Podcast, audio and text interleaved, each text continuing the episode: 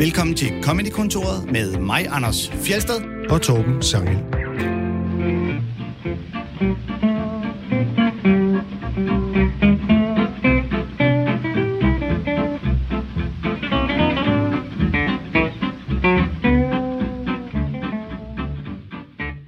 Det er coronatid, og derfor laver vi en særudgave af Comedykontoret om netop corona. Vi sidder her i et øh, privat, øh, meget koldt, afsprittet studie uden producer. Et studie, der ellers ikke øh, rigtig bliver brugt, og vi overholder alle hygiejnestandarder. Og vi har ikke nogen gæst, så øh, det bliver anderledes, end det plejer, og måske lidt mere intermistisk. For vores klip, det er så også en masse dugfriske eksempler på, hvad komikere finder på øh, om øh, corona, og ikke sådan nogle gennemafprøvede jokes fra stand-up shows og sådan noget. Så det bliver ikke, som det plejer, men forhåbentlig bliver det bedre end ingenting. Det er i hvert fald passende på Comedy-kontoret lige at, at vinde al den komik, der foregår i en alvorlig tid som denne. Netop. Og hvis det bliver dårligere end ingenting, så må I lige sige til, fordi så skal vi nok lade være med at forstyrre jer. øh, men først, Anders, så er det måske indlysende for dem, der står i det, men kan du lige sådan øh, opsummere, hvad det betyder, den her coronakrise, hvad den betyder for stand-up-branchen og for stand-up-komikere? Jamen, jeg kan i hvert fald, øh, for mit eget vedkommende betyder den jo, at jeg ikke, ikke har noget som helst at lave. Jeg laver øh, absolut øh, ingenting. Øh, man kan jo godt nogle gange gå i perioder, hvor man ikke har nogen jobs. De jobs, man har haft nu, de er jo blevet aflyst simpelthen. Og øh, når man ikke har nogen job, så kan man oftest gå ned på nogle open mics og øve sig lidt der, teste eller udvikle eller finde på. Den mulighed har man heller ikke rigtig. Øhm, så, øh, så lige nu er det bare at gå derhjemme og prøve at, øh, at bande lidt over skolernes øh, hjemmeopgaver til børnene, og øh, Aula og og hvad alt det der hedder. Og så ved jeg, at der er en masse af de andre større navne, der har jo måttet øh, øh, planlægge deres turnéer helt om.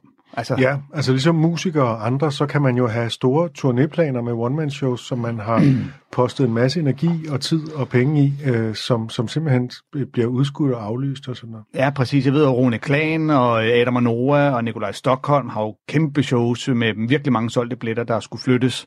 Øh, Mikkel Klentorius øh, har en lidt mindre turné med shows, der skulle flyttes. Øh, Jakob Svendsen, der virkelig har kæmpet en... Øh, Ja, som vi jo havde som gæst her Ja. for nylig, hvor vi talte om det her med, at han giver magten til publikum, og det gør han jo altså så ikke alligevel, i hvert fald ikke lige nu. Nej, det var som om corona tog magten først. Ja, han giver Så, magten øh, til corona. Ja, og, og han, han nåede aldrig at komme i gang med sin turné før. Den, øh, Og han er ellers i kontakt med de højere magter, så øh, Ja, så, øh, så, der, øh, så, så det er jo den primære konsekvens. Så er jeg jo medejer af den her Comedy Club, Comedy Zoo, som vi har været nødt til at lukke. Så øh, der er jo, skal vi jo både bokse med folk, der har købt nogle billetter, som de måske vil have refunderet, og nogle huslejeindtægter og alt det der andet gøjl. Hvor man pludselig skal være meget mere forretningsmand, end man har lyst til, da vi købte stedet. man kan sige, at showbiz som sådan bliver ramt meget hårdt, øh, og, og er tit ret skrøbelig, og hele, altså, hele stand-up-branchen er fuldstændig uden offentlig støtte og rent, øh, kører på rent private vilkår, og derfor så er den meget sårbar over for sådan noget som det her. Ja, der er vi ikke så heldige, som øh, øh, hvis du har en eller anden jazz, jazzklub, der er støttet af en eller anden større fond, eller øh, kunststøtte eller lignende. Der, er vi, der må vi skulle klare selv. Men selv de er også hårdt ramt. Så er det ja. godt, at vi bliver stenrige af at lave Comedy-kontoret til Radio 4. Jeg tror ikke, vi skal komme ind på det. Øh, I dag, der skal vi øh, sådan lidt rundt om nogle forskellige ting, der sker i lyset af corona. Vi skal rundt mm. om øh, nogle amerikanske talkshow-værter, vi skal forbi den korte coronavis, og vi skal øh, høre lidt stand-up om corona, der er noget at blive lavet, inden alt lukket ned, og så skal vi til sidst runde, hvad komikerne så laver på de sociale medier af forskellige ting. Lige præcis. Så det er dagens program. Det er dagens program. Så øh, håber vi, at man, det kan godt være, at man tænker, at det var ikke, hvad vi havde forventet. Til gengæld har du ikke andet at lave, end at sidde og lytte til det. Nej. Men øh, du er velkommen til at lægge et puslespil undervejs. øh, nu, først så vil jeg lige stille et ledende spørgsmål. Uh, øh, Anders, hvor ja. meget betyder publikum for en stand-up-komiker? Åh, oh, publikum betyder øh, rigtig, rigtig, rigtig meget. Det, Det er kommer jo- bag på mig, du siger det. ja, ikke? Det er jo simpelthen den, øh, den, den, det er jo hovedessensen af at lave øh, stand-up. Det er, at man får reaktionen lige med det samme. Øh, og mange af os gør det jo, fordi vi er nogle narcissistiske røvhuller, der snylder på lige præcis den accept af, at vi kan se og mærke, folk synes, det er sjovt, det man siger. Og når man ser et stand-up show, øh, eller ser et talkshow, øh, så betyder det også noget, at man fornemmer, at publikum de griner og sådan noget. Og der, øh... Man kan ikke undervurdere, altså, øh, hvor meget det betyder, den smitte, det giver, at der er nogle andre, der, der også griner med. Det er jo derfor, man lægger øh, kunstig latter på øh, sitcoms og den ja. slags. Ikke? Det, det giver en smittende effekt. Både det hjælper dig til at vide, nå okay, så er det her, det er sjovt, øh, og at, at det smitter simpelthen. Man plejer jo egentlig at sige, at en stand-up-sal, så hvis der er dobbelt så mange publikummer, så bliver reaktionen måske fire gange så stor. Øh, Latter er en, en social ting, og man, det er sjældent, man griner alene. Hvis man griner alene, så er det, fordi det er rigtig, rigtig, rigtig, rigtig sjovt. Ja. Øhm, og de amerikanske øh, talkshow-værter, de, øh, som jo tit er komikere, ikke? Jo. de øh, er en meget stor, sådan vigtig institution i USA, og de er også sendt hjem på grund af corona. Og så laver de så bare deres shows derhjemmefra, uden publikum. Øh, for eksempel så Jimmy Fallon, han sidder på sin terrasse i sin vindjakke og bliver filmet af sin kone simpelthen. Og så har han, øh, hans jokes er egentlig ikke så sjove, men han har, han har nogle lydbider med på sådan en tablet, som han så trykker på, hvor der er sådan, øh, hvad hedder det, publikums øh, latter og applaus, ja. som han spiller efter sine punchlines. Lidt ligesom den der drum roll øh, knap, man også skal have, ikke? Som ja. man kan lægge en da på, for lige at understrege. Ja. Og så er der, og det skal vi høre, The Late Show med Stephen Colbert. Han sidder så ude på sin terrasse og har tændt op i et bålfad og sidder i en termojakke med en ildrager i hånden. Og så har han jo den her kapelmester, som de jo tit har i de der shows, og han sidder så, John Baptiste, han sidder så hjemme hos sig selv via en eller anden øh, anden forbindelse og spiller så på sit klaver indimellem. Ikke? øhm, nå, men vi skal høre nogle af Colberts jokes, og det er lidt spøjst at høre dem uden et begejstret publikum. With Stephen Colburn. As you can see, I've migrated from my bathtub to my fire pit. We're going from water to fire. We'll eventually go through all the elements. And for a lot of Americans, today is primary day. Despite the virus, Americans are going out and voting. It's still a democracy. The only change is this year we will be awarding the presidency to the person with the most toilet paper. Primaries were scheduled today in Ohio, Arizona, Illinois, and Florida. They should be fine. Are there any old people in Florida? There's nobody over there. I forgot I'm alone. Yeah, Florida's probably fine. Now, it's disappointing for me because before the coronavirus hit, we had planned to do a special show of wall to wall primary coverage called The Late Show's Hand Holding, Face Touching, Super Smooch Day Primary. We will live forever. Today, one of those four states, Ohio, canceled their election just hours before polls were set to open, then announced the primary was possibly postponed to June 2nd. Really? Possibly. I want my elections to have a more definite plan than meeting my friends for brunch. Look, I understand postponing elections right now. It protects voters and poll workers, but we've got to be careful because we've been socially distancing from American democracy for years. Someone should really check on her. She's 244 years old. Ja. det var øhm, det, det, der er jo sådan en, en anden stemning. Altså, nogle af de her jokes, synes jeg er, er okay gode. Øh, især kan, så kan jeg godt lide den her med, med, med Florida. Altså, han taler om, at privat, primærvalgene de bliver gennemført alligevel, og øh, det er sikkert sikkert nok, og øh, øh, det er blandt andet i Florida. Der er vel ikke nogen gamle mennesker i Florida, vel? Og det er jo selvfølgelig en reference til, at øh, der det er, er mange præcis, gamle mennesker der er i Florida. Ja. Udover krokodiller, så er der rigtig mange gamle mennesker. Ja, men det er, også, det er også sjovt, at man kan fornemme, hvordan at man leverer på en anden måde, når der ikke er et publikum, ikke? Fordi der er nogle punchlines, der bare bliver sagt, altså hvor han med ja. publikum nok lige vil give den lidt til sidst, og så lige vente på reaktionen, og så fortsætte. Her bliver det bare sagt sådan lidt mere monologagtigt øh, derudaf. Og så den der med Florida, det er jo sådan en punchline, der lidt kræver, at han siger det til en anden, og det vil han normalt altså så sige til, til for eksempel øh, sin kapelmester der, og nu, nu siger han det ligesom bare ude i siden, og så bagefter så kalder han så og siger, der er ikke nogen andre, der er kun mig. ja.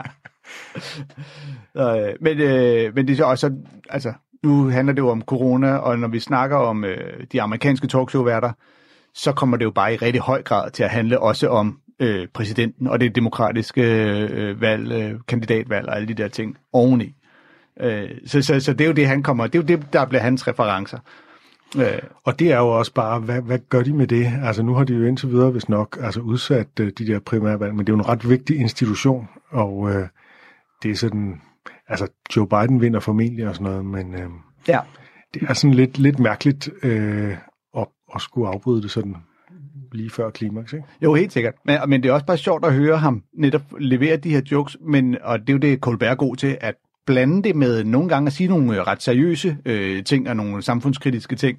Og her, der kan man, det er svært at skille det ad, fordi man er vant til at høre folk griner, når han siger de sjove ting, Præcis. eller de bliver fuldt op af et sjovt billede bagved, eller et eller andet tydeligt joke. Og her, der bliver det helt mudret sammen, så når man pludselig siger, nu skal vi altså social distancing, distancing fra vores demokrati, det er en dårlig ting, vi skal passe på det, fordi hun er meget gammel. Men der er ikke nogen reaktion andet end den der Nej. øh, vind i vindhætten på den der mikrofon, så det hele bliver sådan en vindhæks, der flyver forbi. ja, det, og, der, er- og joken er selvfølgelig det her med at, at betragte det amerikanske demokrati som en 244-årig gammel patient, der Ja. ja. derfor er meget udsat. er i total risikogruppen. der er i øjeblikket mange, der piller i hendes ansigt.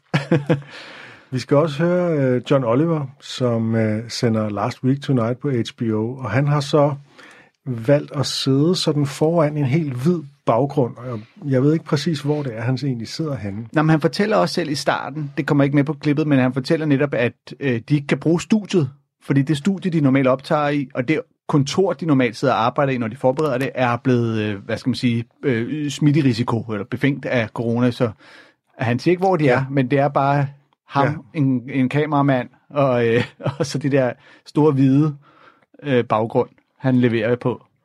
Jeg synes, han, øh, han klarer det meget godt efter omstændighederne. Lad os prøve at høre det. Nothing is fine here. The president's response has sadly been characterized by disorganization and lies. And the all time low so far came in his Rose Garden press conference on Friday. If you saw news coverage after the fact, you may have seen that he declared a national emergency, which is good. And if that's all you saw of the press conference, you might have been reassured.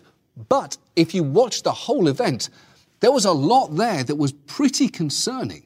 Because Trump also inexplicably felt it important to bring up a series of CEOs whose companies were promising to help increase our testing capability and who, for the record, absolutely did not need to be there, especially because for some reason Trump defied every public health protocol by shaking their hands, patting their backs, and touching the microphone at least 31 times, despite the fact He'd been exposed to people with the virus himself last weekend at Mar-a-Lago, where a growing number of guests have since tested positive, which, by the way, is the rare instance of the word positive being associated with any experience at Mar-a-Lago. But perhaps the most emblematic response was when he was asked about the country's disastrous lag in testing and said, I don't take responsibility at all, and then had this exchange with a reporter. You said that you don't take responsibility, but you did disband the White House pandemic office, and the officials that were working in that office left this administration abruptly. So, what responsibility do you take to that? And the officials that worked in that office said that you that the White House lost valuable time because that office wasn't disbanded. What do you make of that? Well, I just think it's a nasty question. And when you say me, I didn't do it. Uh, we have a group of people. I could, I could ask perhaps my administration, but I could perhaps ask uh, Tony about that because uh, I don't know anything about it. I mean, you say you say we did that. I don't know anything You- about it. you don't know We're about the- spending, no, about I the don't know. reorganization that happened at the National It's the Security administration. Perhaps they do that. You know, people let people go. You used to be with a different newspaper than you are now. You know, things like that happen. But this was a, okay. this was an or- Please this go ahead. organization that the National Security We're doing a great job. Perfect. I didn't do it. I don't know anything about it. Maybe someone in the administration did it. Maybe Tony did it. These things happen. I don't know. Again, we're doing a great job. That is reminiscent of Harry Truman's famous saying, the buck stops uh, somewhere over there, maybe. Tony, Tony, you stop that buck? You stop that buck, Tony? Tony probably stopped it. The point is, I don't know, lady, I just work here. That is a level of dodging responsibility that Trump has been perfecting ever since he was very much not in Vietnam. Ever since he was Ja. not in Vietnam. Og nu, øh, altså hver gang vi øh, spiller noget Trump-kritisk her i Comedy-kontoret, så får vi nogle hademails, men det er faktisk en ret alvorlig situation, det her, ikke? Og øh, der er en, en forventning om, at en leder skal tage ansvar, og det er jo det, som Trump han ikke gør. Mm. Øh, Og det er jo og... det, der har været grobund for altså, utrolig meget komik for nærmest alle talkshow-værter i USA igennem øh, ja, snart fire år nu. Ikke? Og nu er det på en anden måde sådan akut alvor. Ikke? Jo. Øh, og manden, han, han opfører sig, øh, ja, altså jeg tør jo næsten ikke sige det på grund af de der hadmails, men det skal jeg jo være ligeglad med. Nej, det, han det er en fyr, sig... der skriver til dig, der, der har også været et par andre. Men øh, der er så en fyr, som skriver meget, ja. Nej, men øh, sagen er, Trump øh, øh, i manges øjne opfører sig virkelig øh, uansvarligt, ikke? Og det bliver der jo så nogle helt konkrete eksempler på. Her for det første en eller anden et pressemøde, han holdt, hvor han øh, øh, øh, trykkede folk i hånden og klappede dem på ryggen, og de har talt, øh, hvor mange mikrofon, hvor mange gange han har rørt ved mikrofonen, mindst 31 gange, som de siger. ja. Eller som, øh, ja, som John Oliver siger. Øh, og det er jo bare, altså... Ja, det er jo sjovt. Og det er sjovt, altså, og det er jo det, at der sker, når der kommer sådan en katastrofe, som der er nu, er, at vi får alle sammen en helt ny øh, bred referenceramme. Øh, der er en helt ny verden, der åbner sig for reference, vi alle sammen fanger og forstår, som, som man jo kan bruge øh, komisk. Øh, for eksempel det der nu med, man må ikke trykke hinanden i hånden. Det er noget, vi alle sammen øh, forstår. Og det vil sige, at det bliver komik, hver gang nogen gør det alligevel, fordi så betyder det, at de ikke har fattet det, og det er jo, øh, det er jo øh, altså falde bananskrallen-agtig komik. Og øh, jeg har jo set det med andre end Trump. Der også var det øh, Prince Charles eller en eller anden, der stiger ud af en bil og trykker ind i hånden, og så når nej, så kommer man i tanke, at man ikke må, og så går han hen til en anden og skal til at gøre det igen, og når nej, kommer man i tanke, man... Og det er jo, af en eller anden årsag, så er det jo bare sjovt hver gang. Og det er, jo, det er jo derfor, Trump er genstand for så meget komik, fordi han gør så mange ting, som vi alle sammen ved, det skal du ikke gøre. Og udover det, så tager han jo bogstaveligt talt retorisk ikke ansvar. Altså han tør det, og det er jo det, det andet klip øh, viser med ham, ikke? Han tør det jo simpelthen bare på alle mulige andre, når han bliver spurgt. Altså han bliver spurgt om et virkelig, virkelig relevant spørgsmål. Ja. Øh, I har nedlagt den øh, regeringens pandemiafdeling. øh, føler du et ansvar øh, for det, eller hvad, hvad, hvad sker der for det, agtigt?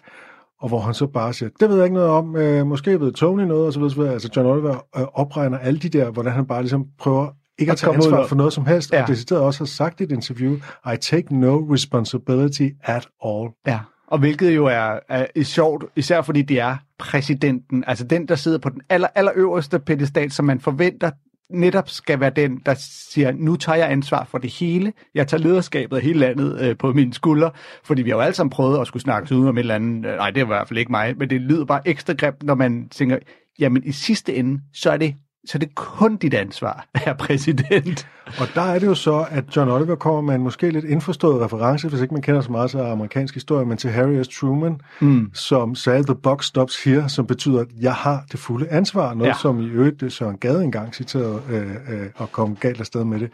øh, men Øh, men netop det der med, det er det, man forventer af en præsident, det er det, man forventer af sin øverste leder. Jeg tager ansvar for det her. Øh, øh, man ved godt, at de har alle mulige rådgiver og alt muligt andet, som skal ordne det rent praktisk, men altså, hvis ikke, hvis ikke han har ansvar, hvad fanden har han så? Ja, og, og, så, og så når han så ordentligt slutter det hele af med, vi gør det skide godt, ja. så, er det altså, så er det også ret sjovt.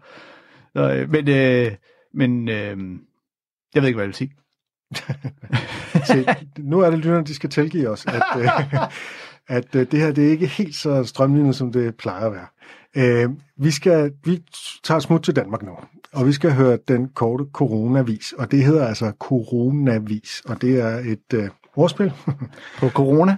På og radioavis? Ja, det er fantastisk. Øh, det er heldigvis ikke det sjoveste ved det, fordi det, jeg synes faktisk, at de gør det rigtig godt. Altså, det er selvfølgelig den korte radioavis, der er genopstået. Det er øh, Kirsten Birgit Tjøtskreds Hørsholm og Rasmus Brun.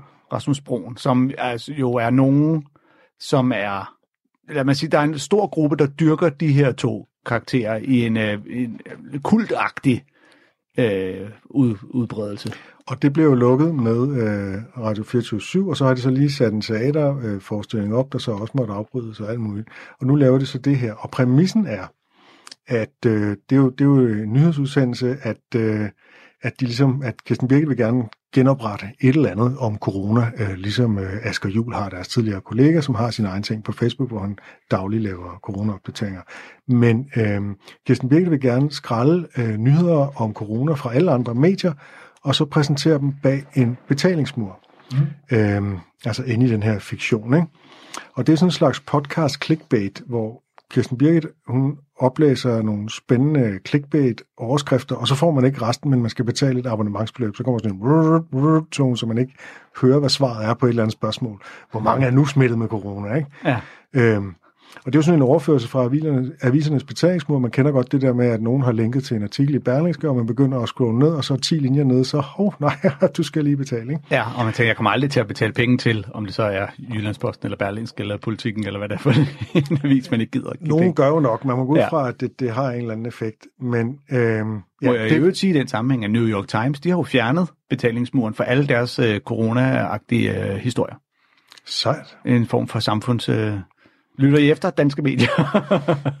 Jeg, øh, jeg er ikke helt sikker, men jeg tror faktisk, måske Zetland også gør det. Men det øh, og jeg ved også, at hvem fanden var det nu, jeg tænkte på? Øh, der var også en, et andet medie, der havde gjort det. Jo, informations... Øh, nej, politikens øh, podcast er vist også nu dagligt til en. Nej, jeg er ikke helt sikker. Øh, tjek det selv. Øh, jeg tror ikke, øh, jeg kan ikke huske, hvordan det er. Vi hænger det op på, jeg ringer til John Oliver, så kommer du med næste program. Okay. øh, nå, men pointen er med den korte radiovis, det meste af udsendelsen er jo ikke selve nyhederne, men alt det, der foregår udenom. Ikke? Og, øh, og der har Kirsten Birke så valgt at følge sin, øh, faktisk sin private læge, som er en vis Vibeke Manneke, som nogle af lytterne måske vil have hørt om, fordi øh, virkelighedens Vibeke Manneke, hun er rent faktisk epidemibenægter i en eller anden forstand.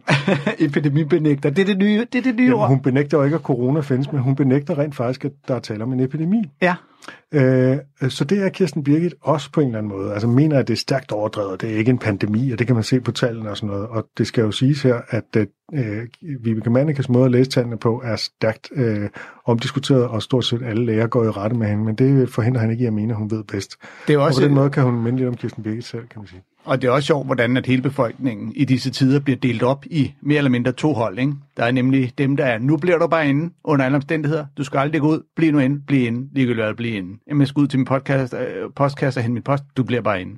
Og så er der nemlig dem der vi Købmannike-agtige, der er sådan lidt, åh, det hele er hysterisk, det er overdrevet, øh, landet går bankerot, fordi at øh, alle de her tiltag, der bliver taget, øh, slap nu af, det er influenza, øh, vi klarer det nok. Og Kirsten Birgit har også det helt konkrete problem, at hun så ikke kan komme til modist, øh, for eksempel, som hun gør hvert halve år. Altså sådan en, der laver hatte. Ja. Øh, og det er hun selvfølgelig rasende over. Og så kan reglerne også komme til at ødelægge en af hendes mest værdifulde fritidsaktiviteter. Og jeg vil gerne have lov til at spørge om en eneste ting. Tror du, har du fortalt statsministeriet, at vi er 11 i The Harmonica Switcheroo Jam Band? Har du fortalt det? Fordi nu, nu, nu, nu er det usikkert, om- vi overhovedet kan mødes, og jeg vil sige, i forvejen så er min foddame aflyst. Jeg er ikke helt med på. Hvad? Altså, alle de aftaler, jeg har haft. The Switcheroo Jam Band. The Harmonica Switcheroo Jam Band. Vi er 11 ældre borgere, Frederiksberg-borgere, der mødes hver onsdag. Det er morgen. Ja, Det er du godt klar over, ja det kan jeg ikke. For at spille mundharmonika. Nå, for at spille mundharmonika. Ja, vi har et koncept, hvor vi øh, spiller munder. Det er Dario. Det er Lise Nørgaard, hun er ganske vist ikke Frederiksberg-borger, men hun kommer ned alligevel. Hun er det i ånden. Hun skal da blive hjemme. Lise Nørgaard skal sgu da blive hjemme. Det har hun tænkt sig. Og ved du hvad, jeg støtter op om det. Vi har så meget glæde af at spille i The Harmonica Switcheroo Jam Band, hvor vi øh, altså, i- flere gange i løbet af nummeret, øh, det, en del af konceptet er, at vi hele tiden skifter mundharmonika. Ja. Og så er vi hele tiden, den ene spiller på en mundharmonika, så bytter, så får jeg Lises mundharmonika, sådan og videre til dig, og sådan rundt. Vi har så meget glæde af det. Nej, det skal altså bare ikke være det, der sætter en stopper for vores livsløst. Det er det altså. Nej, det, er, ja, det vi ja, ikke tænkt os nej, at nej, det, det vil jeg da sige, Jeg er en synes, rigtig at dårlig, det er- dårlig, dårlig idé i de her dage, Kirsten. Altså for fanden, I skal, I skal Jamen, hvad? Vi udviser et samfundssind, og vi udviser et samfundssind ved at opretholde de ting, der gør livet værd at leve. Nej, så er du da det er de onsdags øver er noget så herligt. Kirsten, Vi spiller gamle Dario-numre, vi spiller gamle Lionel Richie-numre, vi spiller det er ikke. vi spiller alle mulige herlige numre, og det skal de altså ikke komme. Og jeg, jeg vil godt væde med, at der er nogen, der har visket Martin Rossens ører, at vi er 11. Og så har de lige sagt, nu må man ikke mødes mere end 10. Jeg vil væde med, at det er det. For at ødelægge vores undersøger. Det, det, Og Lise Nørgaard siger jo også meget rigtigt, ved du hvad, nu har jeg levet 102 år. Jeg vil fandme blive ved med at have det max. jo, men, Og det kan jeg også godt forstå. men Kirsten, det er, jo, det er jo ligesom for alle jer øh, ældre medborgere skyld, at vi andre vi Vi sidder har derhjemme lavet- og holder vores børn hjemme fra skole, og øh, vi går ikke på legepladsen, men- vi, gør, vi går ikke på café, hvor vi har, vores liv er blevet fuldstændig ødelagt af at, at, at tage hensyn til, til alle jer. Så skal I da ikke selv gå ud og spille på harmonika. Jeg er jo ikke syg. Du bliver ikke syg. Jeg er jo ikke syg. Nej, jeg det er rask du som en havørn. Ja, Nej, ja, jeg er lige nu, ikke men det er da kun fordi, du har undgået... Altså, det er du da. Hvor Det gammel er er, du er? fordi, at, ved du hvad, det er, mere sådan nogen, det er mere sådan nogen som dig, der burde gå og være bange. Det kan jeg godt fortælle dig. Mænd, det rammer mænd meget hårdt. Jamen, det det er ved vi det fra. Kina. Ja. Kirsten Birgit opfører sig ikke så ansvarligt. Det er jo sådan cirka det mest det dummeste, man kan gøre i en coronatid, det må være at øh, øh, spille på et eller andet med sin mund, og så øh, give det videre til en anden Ja. ældre medborger. Ja, jeg tror, der er rigtig mange, der har grinet øh, af, selvom det jo ikke som sådan er komisk, men der er alligevel noget komisk i, da man hørte om, det spredte sig fra Ischgl, hvor alle var blevet smittet på det samme diskotek, og de havde blæst i Det var nogle et fløjter. afterskiing, et afterskiing sted, hvor ja, ja, hvor man delte nogle fløjter. Altså, og, og man tænker, okay, det er jo også lige næste efter at slikke hinanden i munden, er det måske ja. Det dummeste. Og i Danmark var der en eller anden vandpibebar, hvor folk sad og delte vandpiber, ikke? Jo. Og der er det simpelthen, det er så klassisk, det er den korte radiovis, at hvis der ligesom bliver stukket nogle retningslinjer ud for noget, som er, det er sådan her, vi opfører os, så ved man, Kirsten Birgit, det kommer hun ikke til at følge. Og så, så sidder de jo bare og finder ud af, hvad er det dummeste eksempel på, at jeg nægter at følge det her? Et, vi skal være mere end 10, så er vi 11. Det er præcis, lige præcis nok til at være dumt og forbudt. Og hvad er det dummeste, vi kan lave? Mundharmonika bytte. Nej, Altså, det, det, det, det, det, det er simpelthen så idiotisk. Og samtidig er Kirsten jo også paranoid nok til at mene, at det er Martin Rossen, der har vil sætte en stopper for ja. At det hele handler, harmonica switcheroo. det hele handler om at være ude efter hende personligt, bare for at irritere hende. Men det er jo også det der med, at de, de laver tit sådan nogle paralleller. De tænker, hvordan kan vi lave en parallel inde i vores univers til det her med fløjterne på skisportstedet? Ja, jo, Kirsten præcis. Birgit har måske på Frederiksberg, altså Kirsten Birgit har så mange ting, hun gør, så det er umuligt, at vi kunne passe ind i øh, et ugeskema, vel? Men selvfølgelig så går hun til det her øh, i, i den her anledning, ikke? Jo, men, men og bare, at jeg har sådan lyst til at høre en dag, høre øh, Frederik sige, hvad, hvor mange eksempler havde I på banen, før I besluttede jer for, at harmonica switcheroo var den ting, der var det dummeste måde at bytte bakterier, altså at risikere at smitte hinanden på? øh, uden at skulle være en parodi på mig selv, så har jeg selvfølgelig øh, googlet øh, øh, harmonica switcheroo, og det, der, der findes faktisk ikke noget oprindeligt band, men det er fordi, det var et jamband, så tænkte jeg, det kunne Ja. godt være, at okay. de fandtes, og der var en eller anden sjov YouTube-video med dem, Ja. og så var det her så jamudgave, men det ja. var det faktisk ikke. Men da jeg hørte hende fortælle om det første gang, hvor hun netop sagde, så er vi 11 hver onsdag, der mødes i Harmonica Switcheroo, så troede jeg, at det var en eller anden form for swingerklub. Altså, at det var sådan, at okay. så bytter vi og... Det siger mere om dig, end om Kirsten Birgit, Lars. Men der går de alligevel lige lidt mere elegant til værks, at det er som om, at og, så, og, så, og så det der med, som jo også er en reference, vi alle sammen kender nu, nogen er mere sårbare end andre over for den her sygdom. Ikke? Ja. Især ældre, så gør hun det jo selvfølgelig med den ældste, vi overhovedet kan finde på. Ja, Lise Nørgaard. Og så det der med, at hun også er venner med alle mulige kendte. Ja, ja. Det er, selvfølgelig er hun ven med, med Ja. Lise Nørgaard, og Lise Nørgaard, hun vil have det max. Ja, ja det er max. Så det er typisk, at Kirsten Birgit, hun finder på, hun har den her ting, hun gør, som er, det, det vi kan finde på, der er størst risiko for at smitte hinanden indbyrdes, nemlig at bytte en mundharmonika, som alle ved er spytbefængt hele vejen igennem. Og så gør hun det med den, der vil være den mest udsatte for at blive smittet, nemlig Lise Nørgaard. Og Rasmus Brun er jo så underkudet, så han bare kan sådan, ah, det, det synes jeg nu ikke er så en god idé i de her dage. Altså, i stedet for bare at flippe fuldstændig ud og skælde hende hedder og ære fra. Men det kan han ikke rigtig øh, finde ud af. Nej, det får han ikke lov til. Øh, noget andet, som øh, vi lige skal omkring, det er, at Kirsten Birgit øh, var jo også veninde med Karen Tisted, altså i fiktionen her. Karen Tisted, der døde i sidste uge, og det påvirker selvfølgelig Kirsten Birgit. Øh, og derfor så skal det også med i udsendelsen. Men øh, det har vagt sådan noget, øh, hvad jeg vil kalde for en pseudo-debat i Ekstrabladet, som øh, jeg gerne vil diskutere. Men lad os lige først høre klip. Nej, jeg er lige kommet hjem for fan. Skal jo øh, rydde op hjemme hos Karen. Og Karen Tisted, Men det var Ulla, der ringede. Vi skal stå for dødsbordet. Ja, præcis. Og ja, det er jo Og forfærdeligt. jeg- jeg de kondolerer sgu, det er Og Ole Mikkelsen øh. er jo også... Jamen, det kan jeg godt forstå, fordi det er et ordentligt arbejde, hun har efterladt til os. Det kan jeg godt fortælle dig. At skulle stå derinde i hendes lejlighed sammen med Ulla, det er ikke til at holde ud. Du ved, hvordan Ulla er. Så går hun i gang med at støve et eller andet af. Jeg siger, lad det lort ligge! ja. Vi skal først have alt det her møg ud. Og Ja. så siger hun jo, jamen altså, så lad os da oprette en profil på den blå avis og siger, nu stopper Mm, du mm. kraftedeme med Ulla. Nu stopper du altså. Jamen alle de her toastmaskiner, de kan da sagtens sælges. Jamen altså, til hvem, siger jeg så? Hvem vil købe dem? Folk, der køber, der er ikke en brugt toastmaskine. Nej. Jo, jo, det kunne de godt, men det har jo været tilhørt karantistet. Ja, så siger det altså ikke prins Henrik, siger jeg. Nej, nej, nej. Nej, det kunne da sagtens. Jeg ringer, jeg kender nogen hos Brun Rasmussen. Mm. Og ved du hvad, Ja. så skal jeg stå og høre på den mest pinlige samtale, jeg nogensinde har hørt, Ja. hvor hun forsøger at tage alle øh, øh, øh, Karens gamle bøftoastmaskiner Ja, ja, og få dem afsat som et øh, øh, enkeltvis Ja.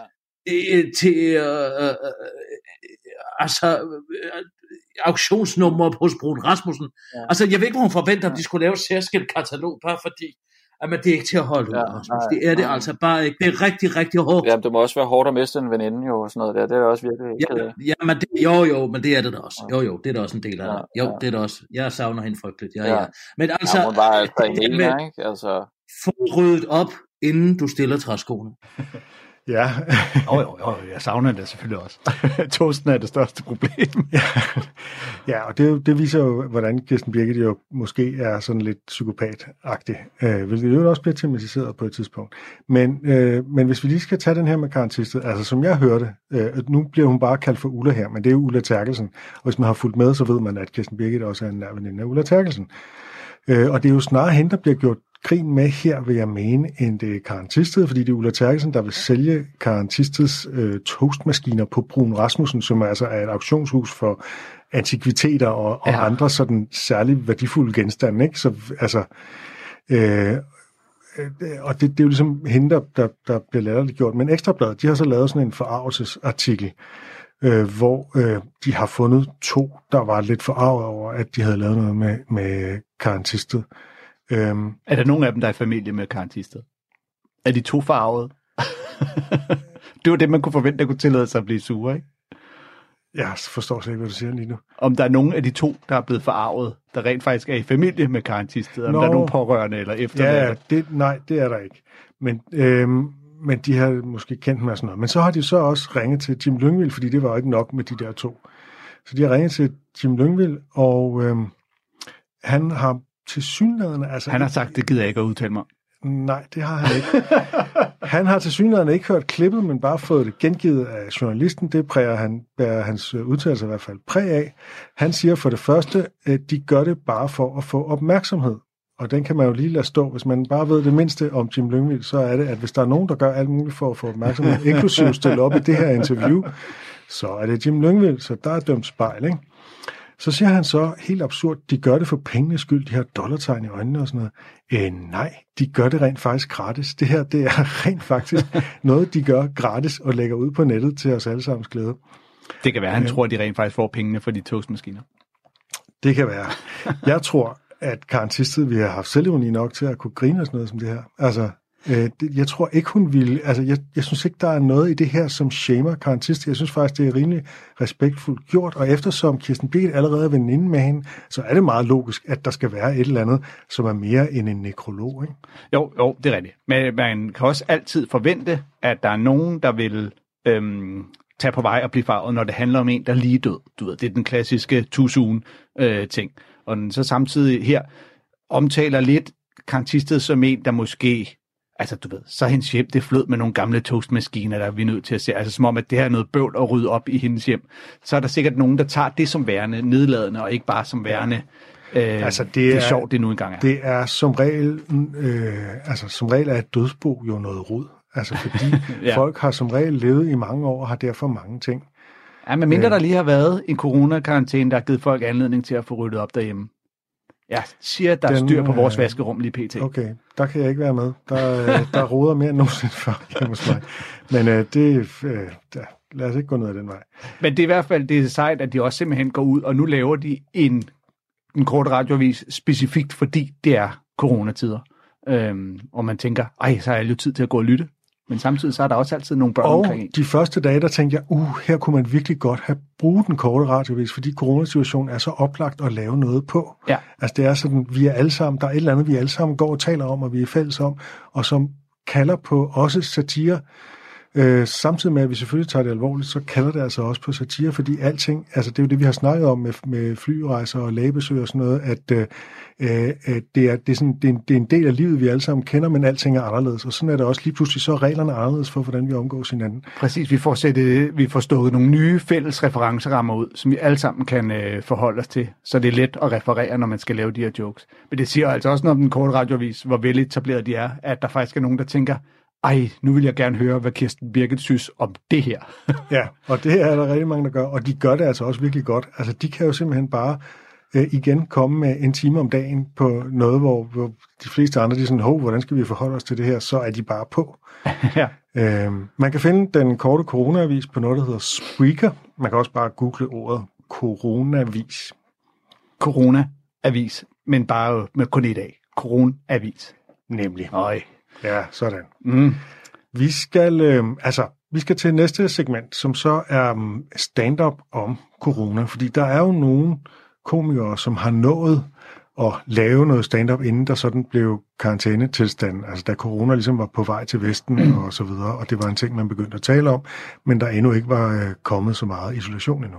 Ja, det ligesom inden udgangsforbudene og sådan noget, så gik folk jo stadigvæk ud på comedyklubber og lignende. Og, øh, og der er simpelthen nogen, der har filmet fra øh, The Impro i, øh, i USA. Jeg gætter på, at det har været i Californiens øh, The Impro, hvor det, der har været noget open mic lignende. Eller også så har der været et show, hvor Norm MacDonald simpelthen har fået lov lige at bombe nogle af de nye. Og Norm MacDonald er en fyr, vi har, har hørt før her i Comedykontoret. Øh, Muligvis nu, et af de sjoveste mennesker i verden. Ja, Men nu skal man så også forstå, og vi har jo ikke spillet fra open mics, fordi det gør man jo ikke rigtigt. Altså open mics er jo netop kendetegnet ved, at det ikke er sådan noget, der kan spilles i radioen. Det er sådan noget, hvor man skal have været der.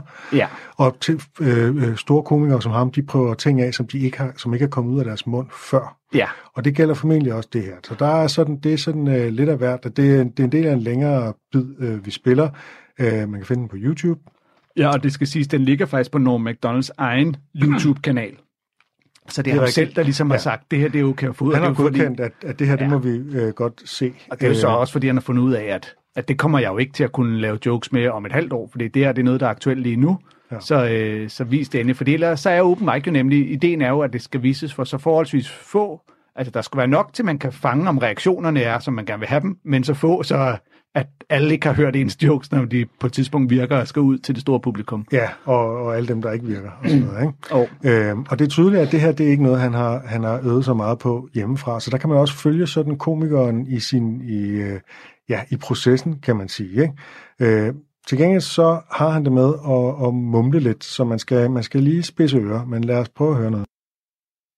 My plan is just to not die. You know, survive long enough where uh, they find a cure. You know, some people will have to die. but finally, they'll find a cure for me. And then I'll thank all. It's funny how Big Pharma is so evil till now.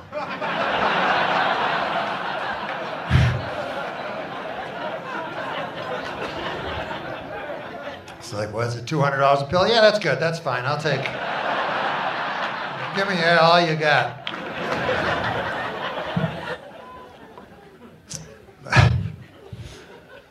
but uh, now I'm sniffling, and I don't know what that is. Could be the cocaine, I guess.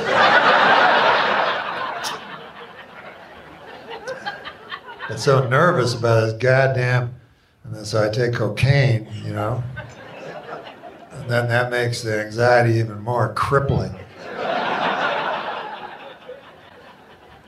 It's funny that we all now know how we're going to die.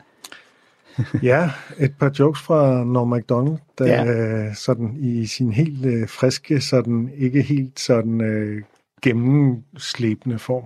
Nej, altså jeg vil sige, komikere arbejder jo på mange forskellige måder. Der er jo nogen, der sidder derhjemme og skriver et manusagtigt. Altså simpelthen sidder og skriver deres jokes ned. Sådan her skal de lyde. Gå op, lever deres jokes.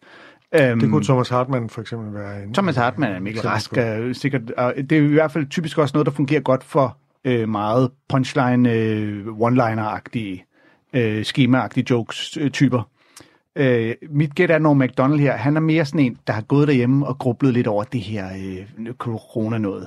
Oh, og så har han ikke, det har han ikke, kunne ikke kunne gå med ind i hovedet længere, så han er gået ned på The Impro og sagt, kan jeg ikke lige få lov at lave 10 minutter?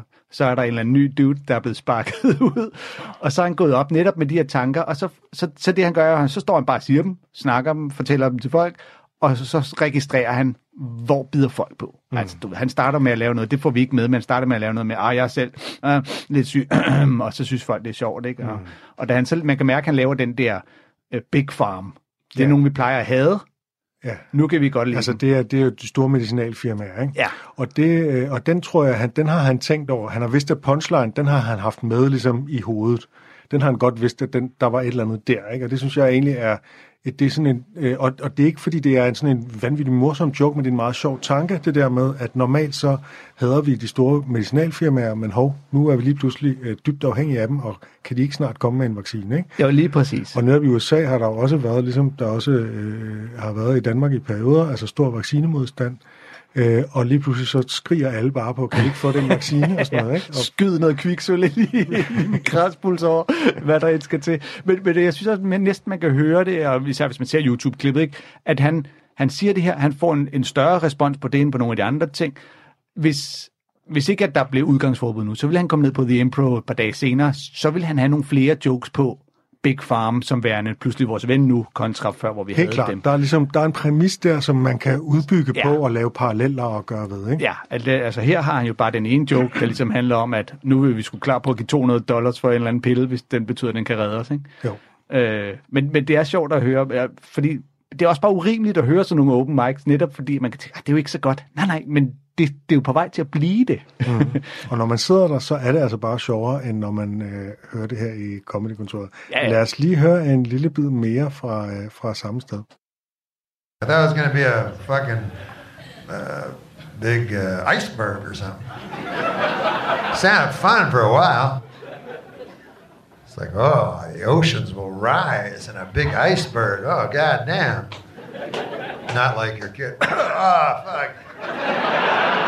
Fucking shit and blood. I got to phone 911. I got the coronavirus. Don't come here. Stay at home. Uh, you can't have bad thoughts. You know, you gotta have positive feelings because that uh, those don't work either.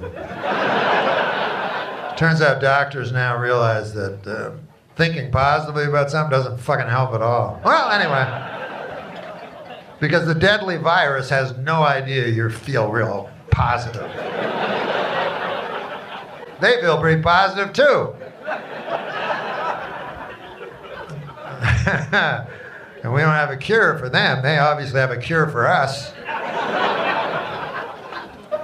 Oh, I feel something. Ja, der er jo ligesom øh, to, to sådan ansatser til bidder her. Ikke? Den første Ja. ja. er en parallel til, øh, til et isbjerg. Ja, hvor han jo ligesom nævner, at øh, han havde ikke regnet med, at det skulle være sådan en kedelig lille virus, der øh, gjorde det af med ham. Han havde en idé om, at åh, hvis jeg skal dø, bliver det en isbjerg, eller eller andet, altså du ved, en, en mere nobel død, ikke? Og han siger, ej, tænk, Jo. at man skal ende med at ligge og skide sig selv ihjel derhjemme, og ringe efter ambulancen og sige, I må ikke komme og hente mig, for jeg har corona, så I skal blive derhjemme. Og det er jo også den der, den der øh, klassiske observation med, at de ting, som man som barn ligesom øh, lærer at håndtere, hvordan man skal øh, reagere over for en bjørn og en slange og kviksand ja. og hajer og alt muligt andet, Ja. at det er meget, meget sjældent, man får brug for det.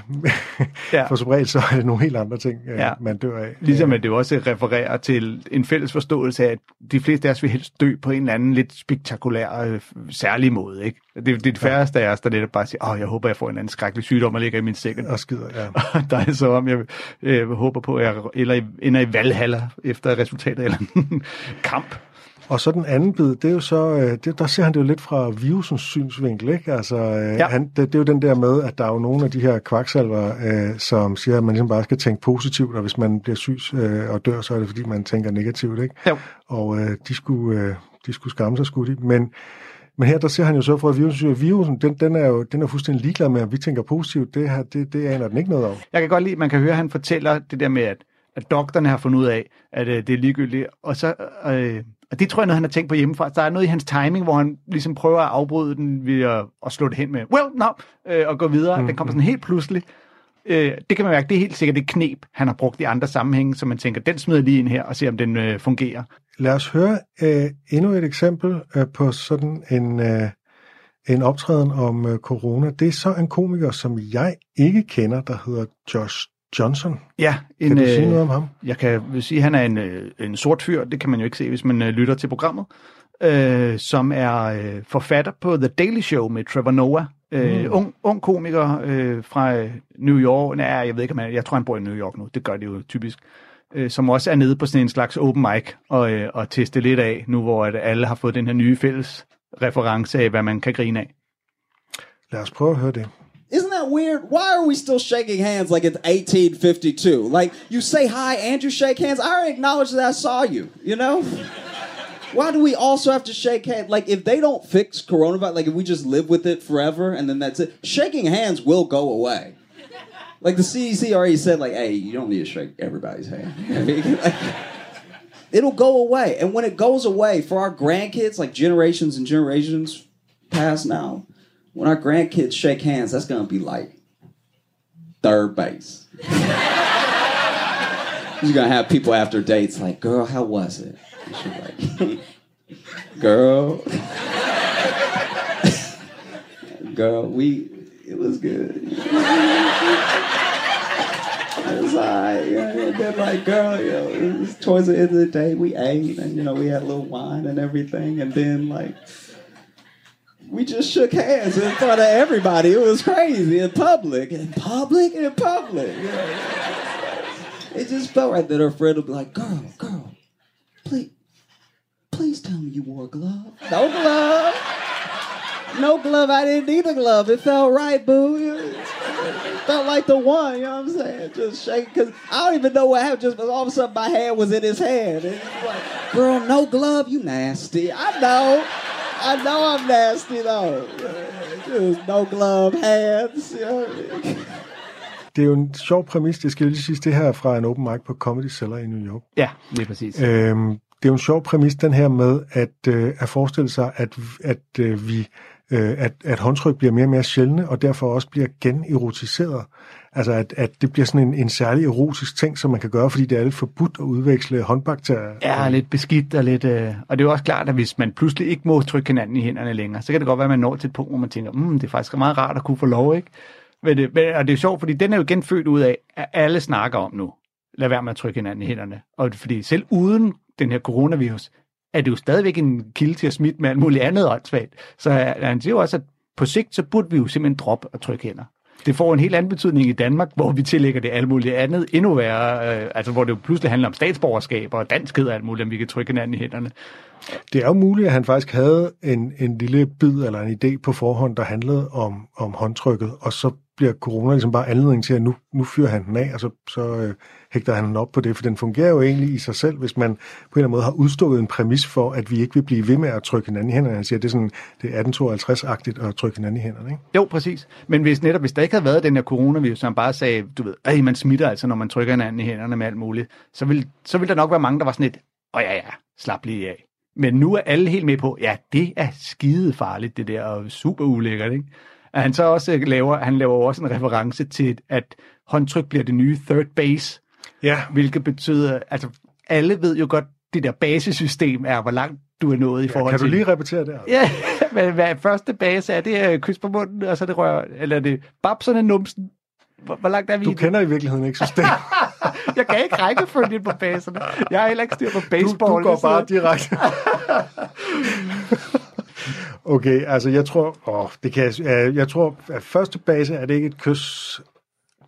Ja, det kan godt være. Okay, det, I skriver bare, uh, I skriver ind på vores Facebook-side og forklarer os det her system, som, uh, som vi åbenbart ikke helt kender.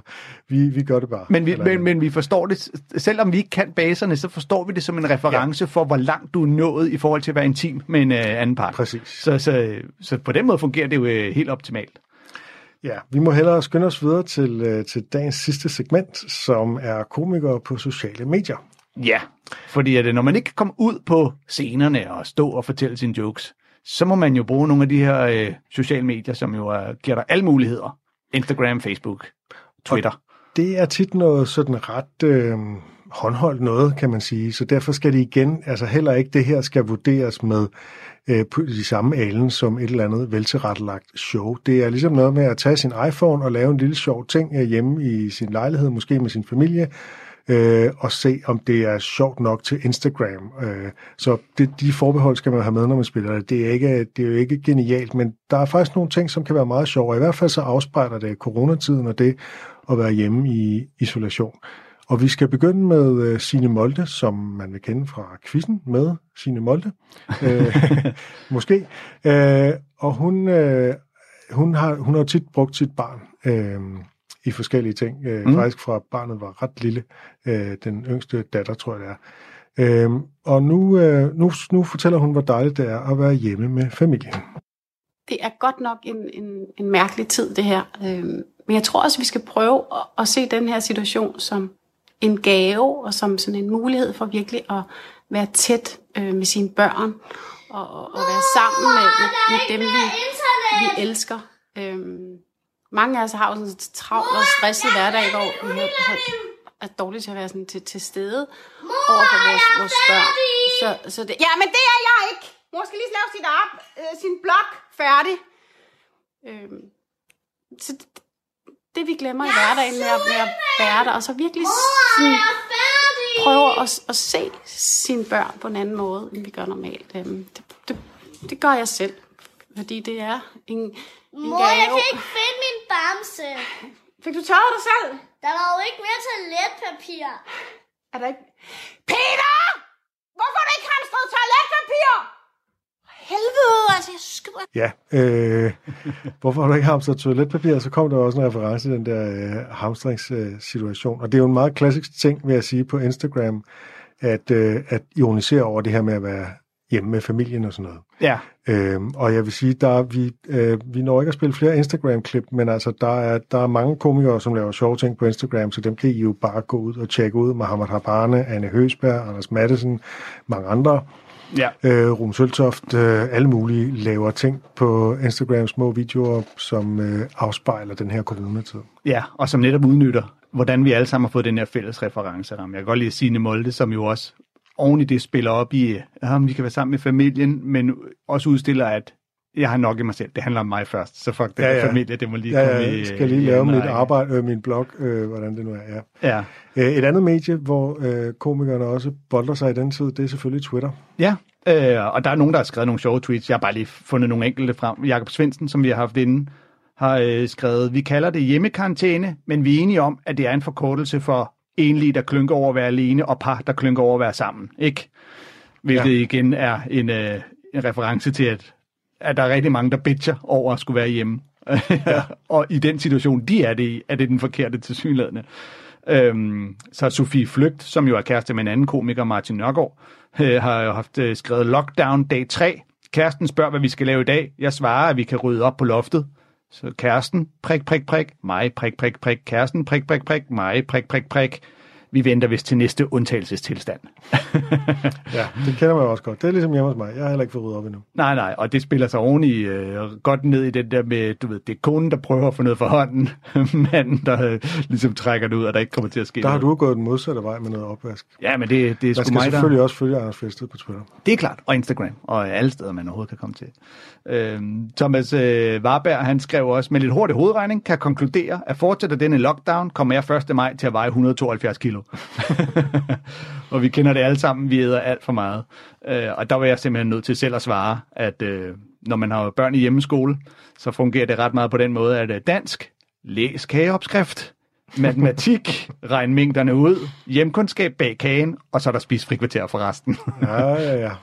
Så har vi en skoledag. Der, er- så er der sgu øh, fuld skoledag hjemme hos os. Det er i hvert fald sådan, det foregår pt, kan jeg da øh, roligt. Så har der jo så også øh, været nogle, øh, som ikke nødvendigvis er komikere, der har skrevet. Øhm, der er en, der hedder Frederik Lundberg, der har skrevet. Man kan sige mange grimme ting om storrumskontor. Virkelig mange. Men der sidder normalt ikke en treårig og spiller på et keyboard med kattelyd på. Og det er jo øh, faktisk også en ting, det der med at hjemmearbejde med børn, det kan faktisk være rimelig svært, og det skal jeg også øh, hilse og sige. Ja, det er og rigtigt. det tror jeg, der er rigtig, rigtig mange, der kan relatere til lige nu. Det der med, det er meningen, man skal arbejde derhjemme, men det kommer ikke til at ske, fordi du har nogle unger, som øh, på en eller anden måde altid tager din opmærksomhed. Ej, hvor har vi lært at sætte pris på pædagoger og skolelærer, hva'? Ja, forhåbentlig, forhåbentlig. øhm, og så, øh, så er der jo også, den kan vi jo godt lige spille her til allersidst, øh, den helt, en helt klassisk joke med, øh, du får to valgmuligheder, A og B, som øh, er blevet aktuel igen, og til, tilrettet til den givende situation, vi er i øh, lige her og nu. Jeg tror, det er sådan, faktisk en TikTok, folk har lavet. Den øh, findes i et hav af udgaver. Vi prøver lige at høre den øh, Corona Edition. Because of coronavirus, you are going to be quarantined, but you have a choice. Do you A. Quarantine with your wife and child, or B. B. B. Ja. Comedykontoret Corona Special er ved at være slut på vores Facebook-side, som er helt coronasikker. Og øh, kom gerne med nogle links til det sjoveste om corona eller noget andet.